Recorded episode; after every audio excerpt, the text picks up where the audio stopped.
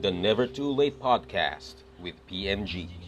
This is the life journal of PMG featuring discussions on his day in the life of a 40 year old man, current event opinions and takeaways, geeky pop culture reviews on music, mostly rock and roll music, alternative rock, indie rock, homegrown Pinoy rock, 80s metal and glam rock, psychedelic hippie culture kind of rock and everything else that I found to rock, even outside the genre.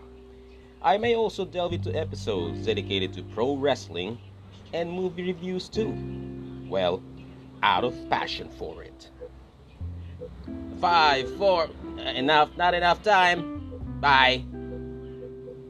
Ah!